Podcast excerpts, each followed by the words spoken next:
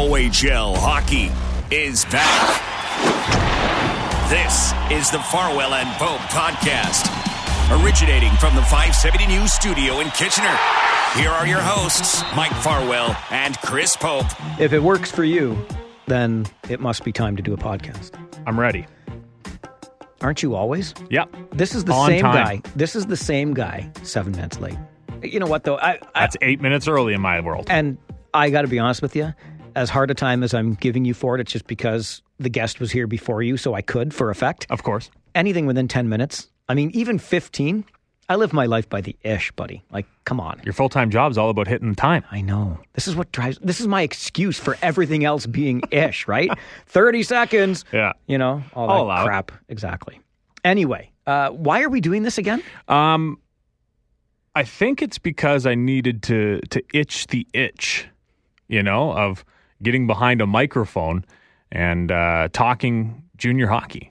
It's when you watch that, particularly the first round of the OHL entry draft or the NHL entry draft, uh, but the draft in general, that you see all these players that we have the privilege, truly, of watching 68 nights per season get the next step towards that big dream. I, I agree with you. I, I sit there and I want to do a podcast live during the draft because it gets me so excited. And normally we probably could, but this year wasn't many OHL guys going in the first round. We would have been going, uh, don't know about that one.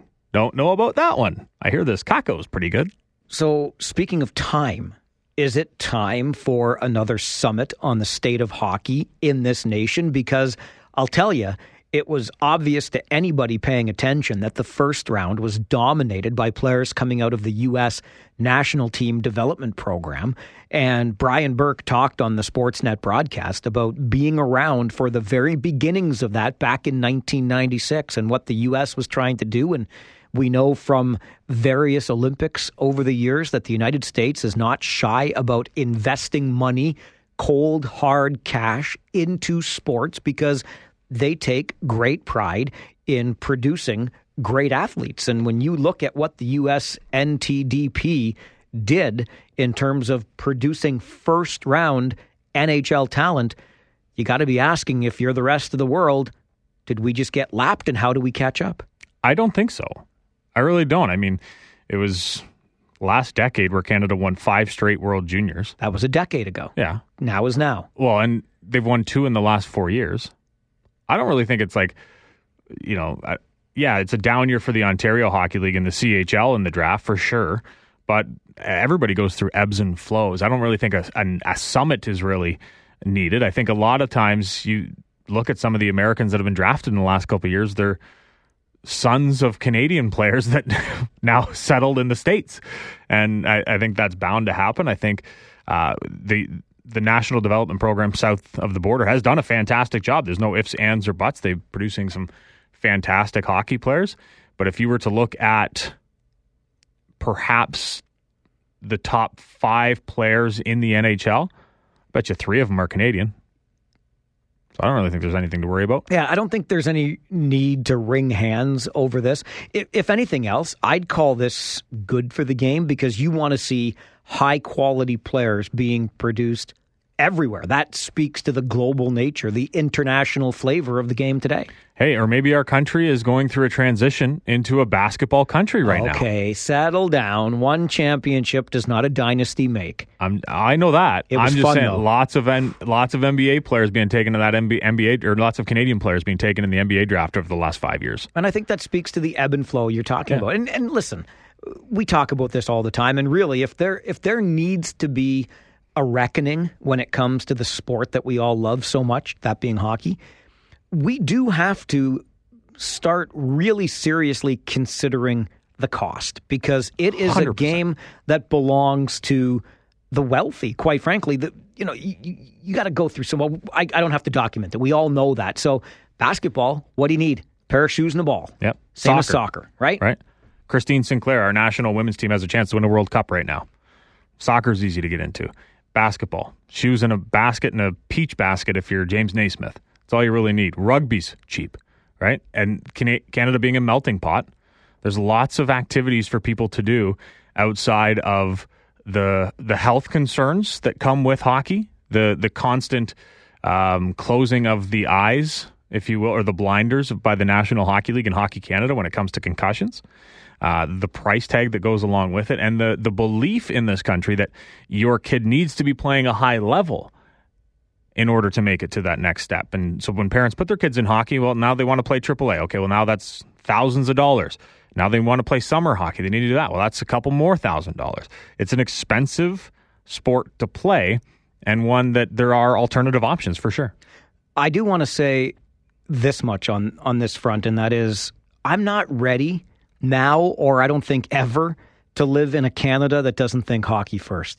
And I'm not saying it's going there, but I think it could. I think the 100%. argument, right? I think we have seen certainly from even when you and I were kids, it's you know it's it's dropped down along the way because again of the popularity of all these other sports and the ease of access for entry to those sports.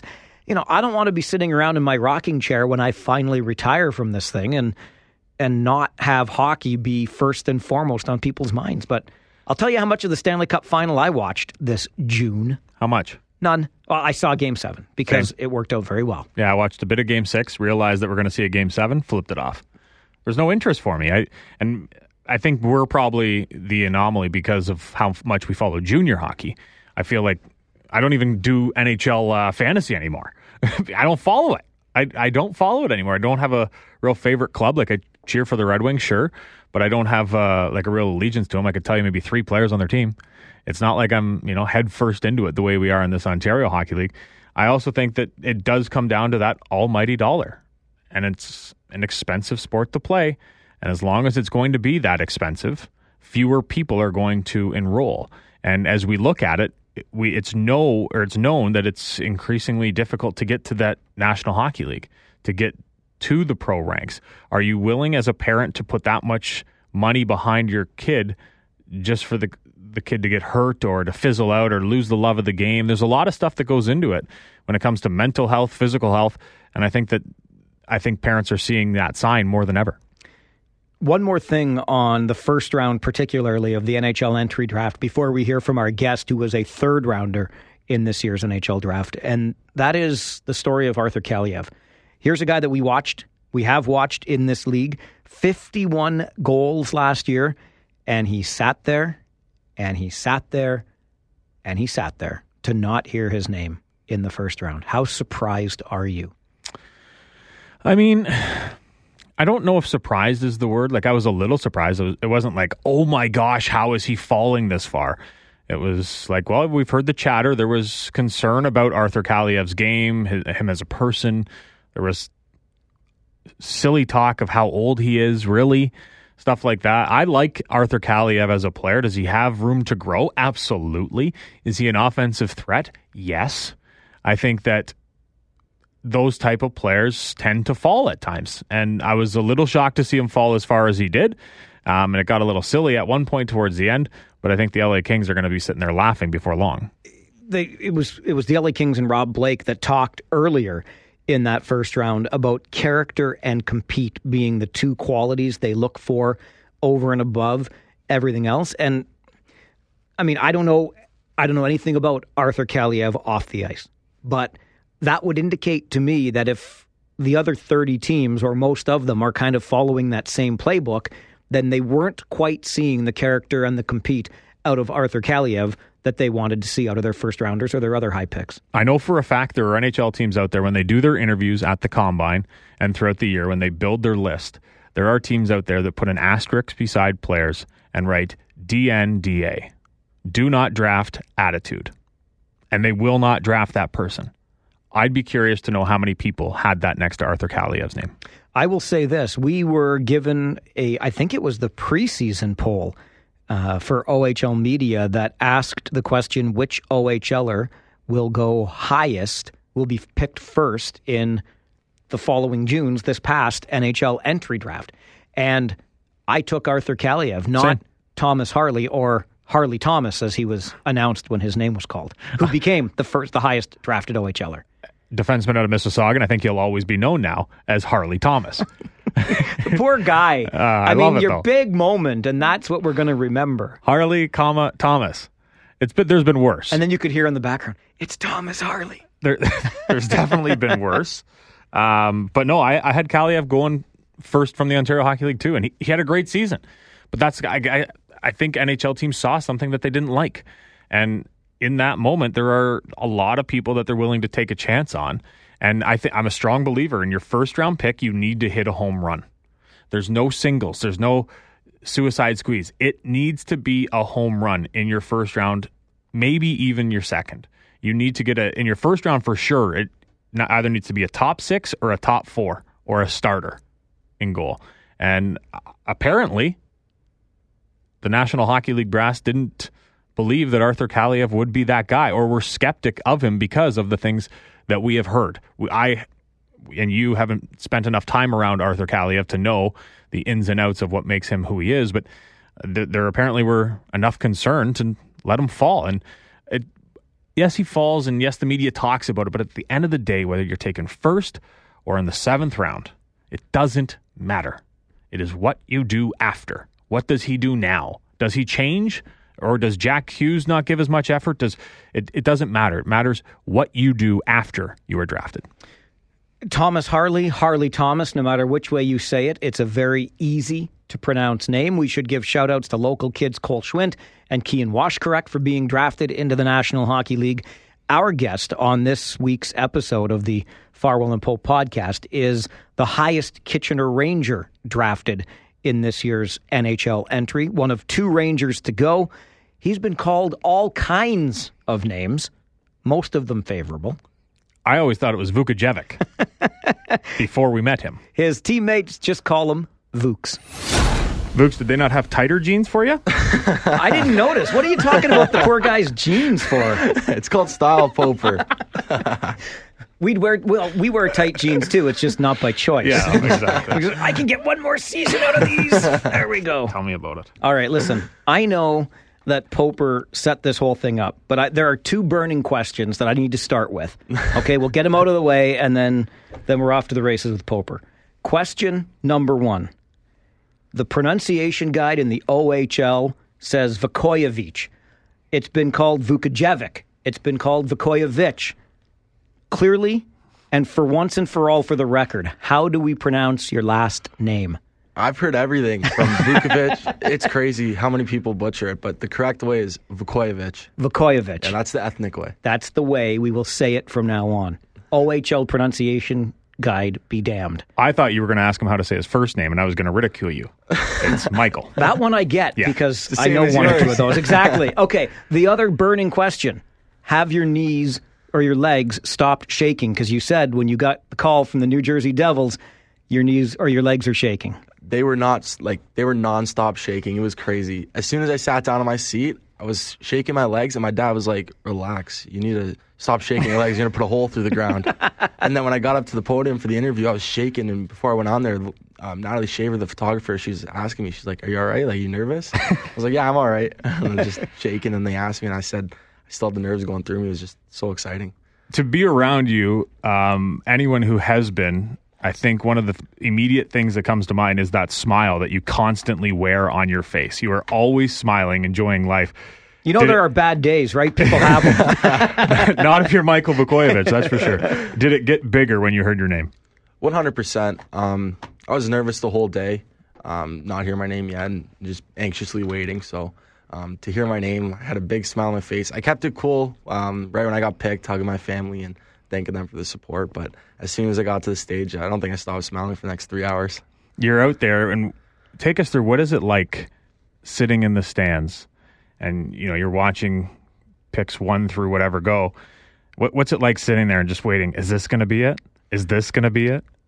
it's nerve wracking. Um, so sitting through it and um, and seeing all the players being picked and, and the teams that you had a good feeling about. Um, when they're up, you're you're sitting extra anxious and extra nervous. Oh, is it going to be me? Am I going to get drafted in the NHL by this team? And then um, you don't get called, and it's a little disappointing. But you got to sit there and know your time's coming. And um, in the end, it all worked out, and I'm happy happy as I could be. I Wouldn't be happier. I want to ask about those teams that you might have had a good feeling about because I I think hockey fans kind of get it. You've got an agent, there are scouts that are at every game. So you would have had conversations with teams prior to the draft. What other teams were gauging some interest in you? I had a good feeling with uh, Colorado and Pittsburgh and, and Tampa Bay and New York Rangers, and as well as New Jersey. I had a great feeling with them, and they ended up drafting me. What leads to those good feelings? Because you're being interviewed by these teams. What are those interviews like? Real personable conversations, so nothing straightforward hockey, but um, getting to know you as a person, having good conversations, a couple laughs, um, having a good feeling you would with anyone else, where you get good vibes from that person or, or that group of people. Did you get any weird questions? I had a couple weird questions with Montreal. They asked me a couple funny ones. Yeah, it's Montreal. What do you expect? Can you tell us what they were? The one was a scenario about a contract. Um, it was a hypothetical question where I can throw something into a box and they draft me or give me a contract. And if I missed, I wouldn't get it. But if someone else had the opportunity, if they missed, I'd get the contract. So what I would do, if I would let them take the shot or I'd take the shot myself. Um, so it was just seeing what you would do and why. You you your took the shot, didn't you? I took the shot. Of course, you took the shot. Knowing you, you want that shot. Of course, Right? you want you're on your own fate and be in your hands, and, and not leave it to someone else's failure. Yeah, I believe it was uh, some cheesy sports movie somewhere along the way. It was a football movie where the the head coach or the GM was saying he wants the player that wants to have the ball in his hands with less than two minutes to go and the team down. Like you want to you want to be that guy. For sure, you want to be the guy, and you want to you want to control your own destiny and, and be in charge of your life. You don't want to leave it up to someone else because it's your decisions and, and what you have to deal with.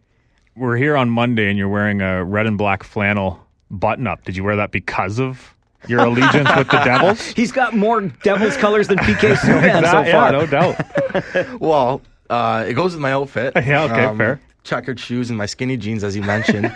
um, but having the black and, uh, and the red and, and knowing those are jersey colors is, is awesome, and I'm, I'm proud to wear them. I'm sure it wouldn't have mattered. You know, good feelings about teams aside, uh, any one of the 31 teams, you're fulfilling a hockey dream by being drafted into the National Hockey League.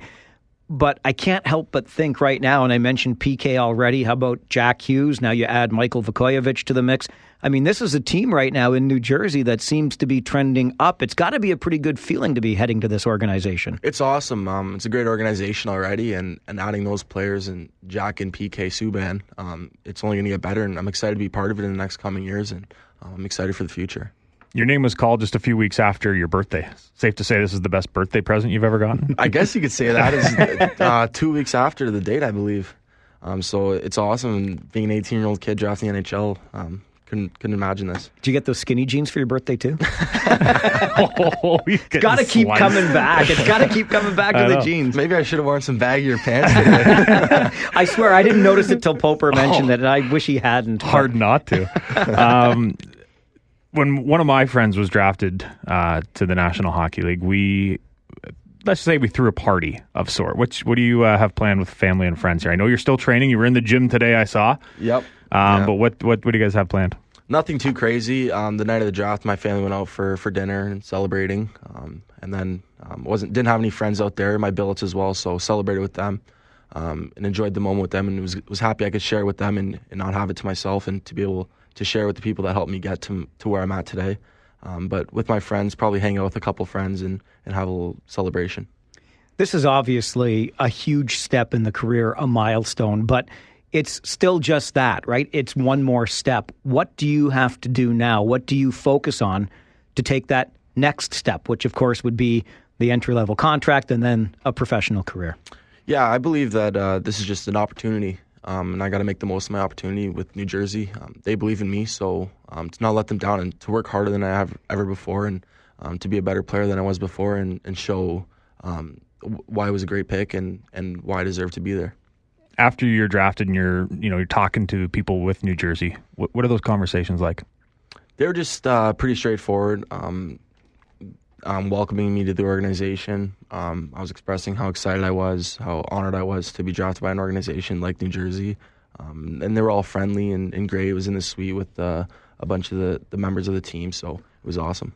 What was it like out in Vancouver? You and I were talking off air, first trip out west. What was it like being there? It was beautiful. Um, I've only been out west a couple times to uh, Edmonton and Calgary for, for hockey, so I didn't really do much sightseeing.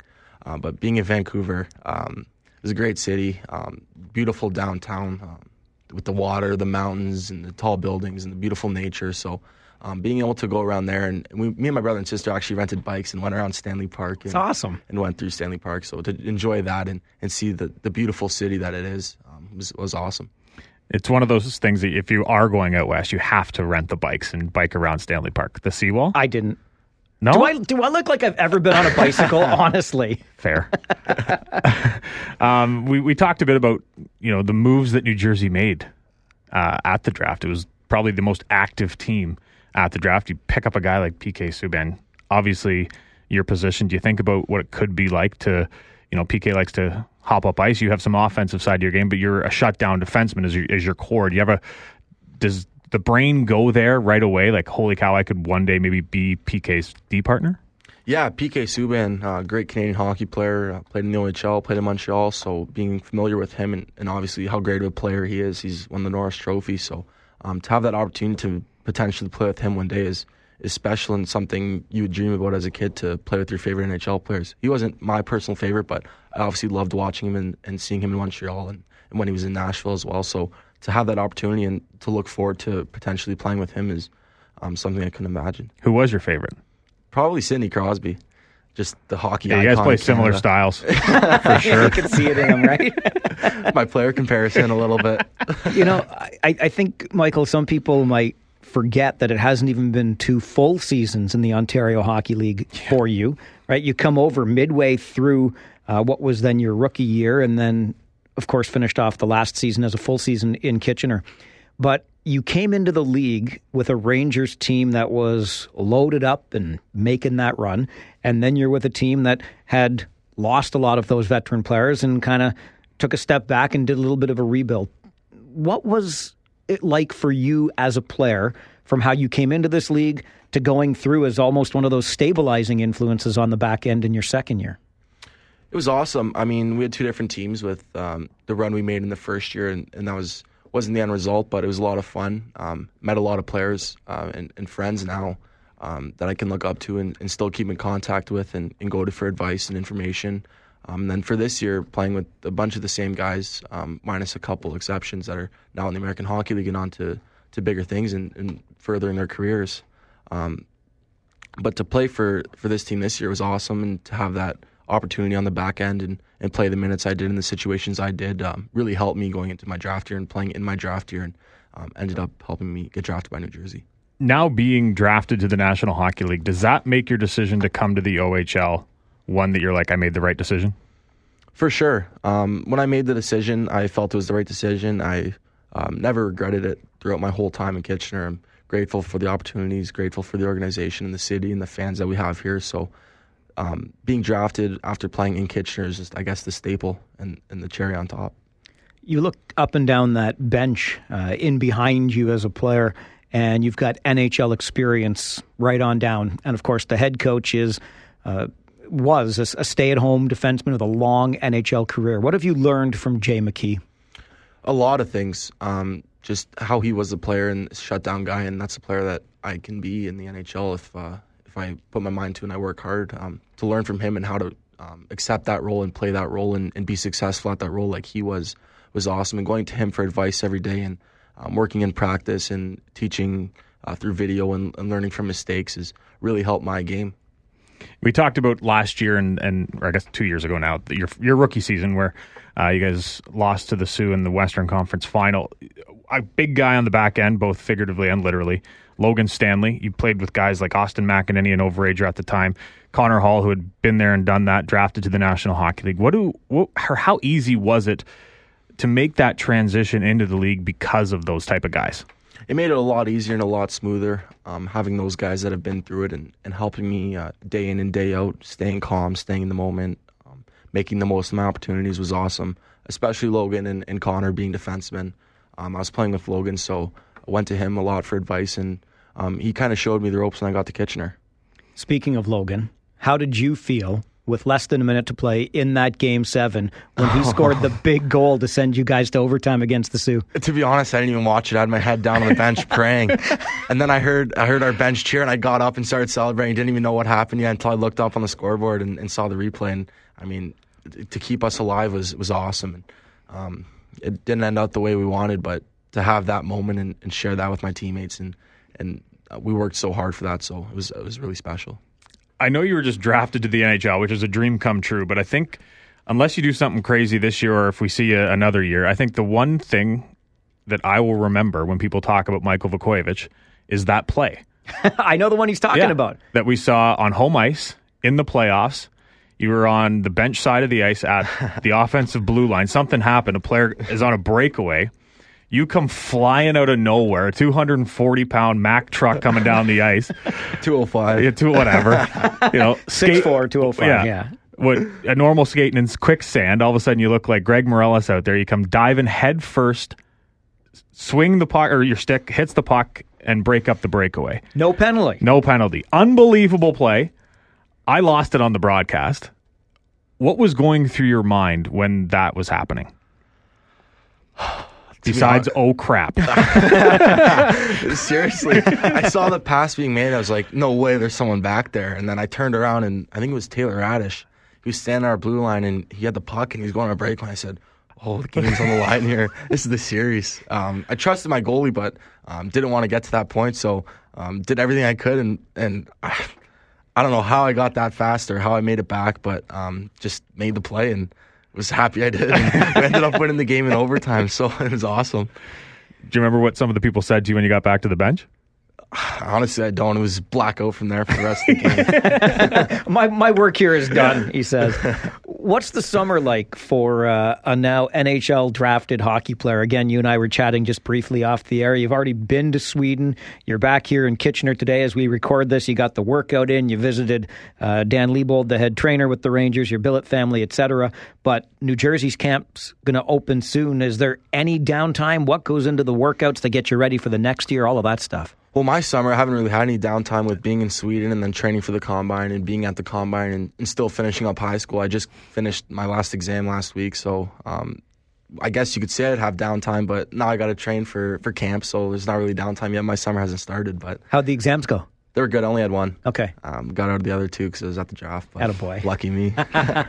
but just working out and skating and staying in good shape and, and being ready to go and perform at camp at, at will and, and showing and being successful there. We talked a bit about your rookie season and then your sophomore season here in Kitchener. And anyone who was around the team, whenever we would do interviews with Jay or a team a teammate of yours, it often came up just how tight knit last year's group was. What was it like inside that dressing room? it was a brotherhood, like a family. Um, we were super close and, and would die for each other. We were all friends. There was no no one man left out. Um, were super close and would do anything for each other. And playing with a team like that would give you more success than than not. So um, being on that team and that tight knit team and, and that hard working team, that was our staple for our team. Um, we weren't the most skilled team, but we worked hard every night, and I think that's where we found a lot of our success. So being on a family like that, um, which we should have next year as well. Um, and we should we're looking forward to next year for sure. But having that tight knit group was a lot of fun and, and found very, a lot of success. Have you ever been part of that before? A tight knit group L- like that. like that? Yeah. Every team I play on is like a family, but I think last year was exceptionally um, tighter than the other ones, um, just due to how the year before we were in the Western Conference Finals, Game Seven, double overtime. I think we felt that heartbreak together, and coming into the next season, we had that that hurt still in our hearts, and, and still remembered it and the pain that we had. But um, to come back and have a lot of those guys again, we we really grew. I remember having a conversation just as an aside with Jay McKee during your first year when you had just come to the Kitchener Rangers, and it was obvious. We we kind of joked about you being a man child because physically it's always been there for you. You step into this league at your size, this league I mean the OHL, and you're one of the biggest guys out there. Now that you are headed to a pro camp with the New Jersey Devils, and I mean, you just mentioned a minute ago, you just finished high school. Have any nerves set in yet about the kinds of guys you're going to be on the ice with? Not really. Um, hasn't set in at least. Yeah. Um, haven't really thought about that. You're welcome. yeah, thanks. Put it in your head. We talked in the about back the, of my head. we talked about the play. He doesn't have yeah, nerves. that's right. but just going there, knowing there's going to be older, bigger, stronger guys, um, but just making the most of the opportunity. Um, you don't know how many opportunities you're going to get, or if you're ever going to get one again. So, to do the best that you can and, and to own the moment and, and make the most of your opportunity, I think that's what I'm going in there with my goals to be and to be the best player I can be, um, and to to prove why I should be there. What do you expect from yourself this season? As oh, that's a tough question. Thank you. it's like he's with an NHL club and he wants to put a box in front of you. You throw the contract or you don't. Or yeah, there you go. Um, but just to be an impact player um, that I have been for the last two years, but um, to a higher degree, um, have more impact and, and be a, more of a leadership role this year. Um, being an older guy and going into my third year and um, out of high school, so being at the rink uh, twice a day. Um, I'm really expecting myself to be a leader and, and a staple in the back end and, and, really help our team win games. And we should have a strong team. So eventually, hopefully, meet our end goal and winning an OHL championship and being a part of that and being a big part of that. When you think back, Michael, to everything that went into getting you to this point of your hockey career, how do you think your family feels about this accomplishment, getting drafted? I think the biggest thing is they're proud of me. Um, and I'm thankful for them as well. Um, but proud would be the word I would use because they sacrificed so much for me. My my parents, my brother, and my sister had to sacrifice for, for me to chase my dreams and, and work towards my goals and, and to have this um, milestone and being drafted. I think it's a relief um, and a sense of, um, of pr- being proud um, of their son and, and being proud of me, and I'm thankful for them as well. Another uh, teammate of yours was drafted, Greg Meireles, this year. Uh, you've seen him in practice. You've seen him for a year and a half now. How happy were you for a guy like Greg? Oh, I went nuts. We were in the. I was in New Jersey suite after the draft, um, just meeting a couple play, um, a couple of the team members, and I saw his name go up. I saw, I heard his name get called, and I was like, "No way! Like what?" And then I looked at the screen. I saw Greg Meireles, and I absolutely lost it. I went to my parents. I was like, "Greg got drafted. Greg got drafted," and because uh, he got drafted by Florida, and um, I mean, it was awesome. And to see him get that opportunity um, knowing the kind of person he is and the kind of player he is, I think he deserve he deserves it for sure. Um, and to see him, I know he'll do well at camp, and I'm hoping um, he earns his contract, and I'm sure he will. Um, he has great tools, and he's a great player, a great person. So I wish the best for him. Real quick on that, you mentioned the kind of person and player that he is. Greg is the type of person that in media he doesn't say a whole lot, keeps it pretty tight-lipped, short answers. What is Greg like as a person and as a teammate? He's a fun guy to be around. You, you see the Kawhi things, fun guy. Greg's like a fun guy. he's a fun guy. Greg's like Kawhi Leonard, um, but he's an awesome guy. Uh, really down to earth. Um, likes to joke around, but he's also serious at the right moments. Um, getting ready for games. Um, he's super serious and super focused. He knows what his goals are, and, and he doesn't stop till he achieves those. And I think that goes to say what kind of player he is And the ice. Is a hardworking player, um, down to earth, and, and does his job along those effectively. Along those lines, sorry, but everybody's talking about Kawhi making sure or trying to get him to stay. Can you reach out to Greg and say, "Hey, one one more year, Greg," because you know that OHL championship thing. I went for breakfast with uh, with Halsey this morning, and we were talking about Greg and how great it was that he got drafted, and, and he mentioned that he might not be back. So I was, I was saying, I was, oh, damn, like he's not going to be back. But I mean, at least it's for a good reason. He might be onto better things and um, and playing some better hockey. So I'm happy for him, but I'm also disappointed in him. I want him back for one more year. On that note, one of four possible overagers for this hockey club Meireles, Garreffa, Yantsis, Richardson. Obviously, a tough situation. Greg's play may land him a pro spot. Yantsis's play may land him a pro spot. Joe, what, down the road, whatever three are there, this team is going to be strong with those overagers. Riley Damiani signs his pro contract. This could be his final year. Do you now look at this and go, let's go for it this year? 100%. Yeah. Um, I think we have the team to do it and the horses to do it. So, um, having players like you previously mentioned, um, I believe that we can make a run and, and we should make a run. Um, obviously, how our how we play in the first half is going to determine that, but I believe this is a team that, that can make a run and, and do some great things. Michael, we're super proud of you. We really are. We we feel this kind of ownership of the players on this team. And I don't mean that in a bad way, but just it's like we're part of the family with you and always happy to see the success. So thanks for making time for us today and uh, go get him at camp, buddy. Thank you so much. Thanks for having me. Don't do too well, though. Yeah, right? okay, not too well. I'll be back. Don't worry. Leave it to you to notice the pants. Seriously. They I were no... so tight. I didn't even notice. They were so tight. Honestly. I liked the black and white checkered shoes he had on, no laces. Also didn't notice the shoes. Oh, well, maybe I'm more into fashion than you. I am really not, but it's got to be I don't know. Case. I don't know what that says. I, I, I, really don't. But here we are. He's. I, I, appreciate him taking the time. I said to him, um, at before the draft, I said, "Hey, I know you're going to be crazy busy out there, but if you have a second, you want to give us a call after I was going to do an interview for 570 News, write an article, and uh, he he said, "How about I come in live and do it in the studio Monday?" Sure. Why not? It's perfect. He loved it. It was good.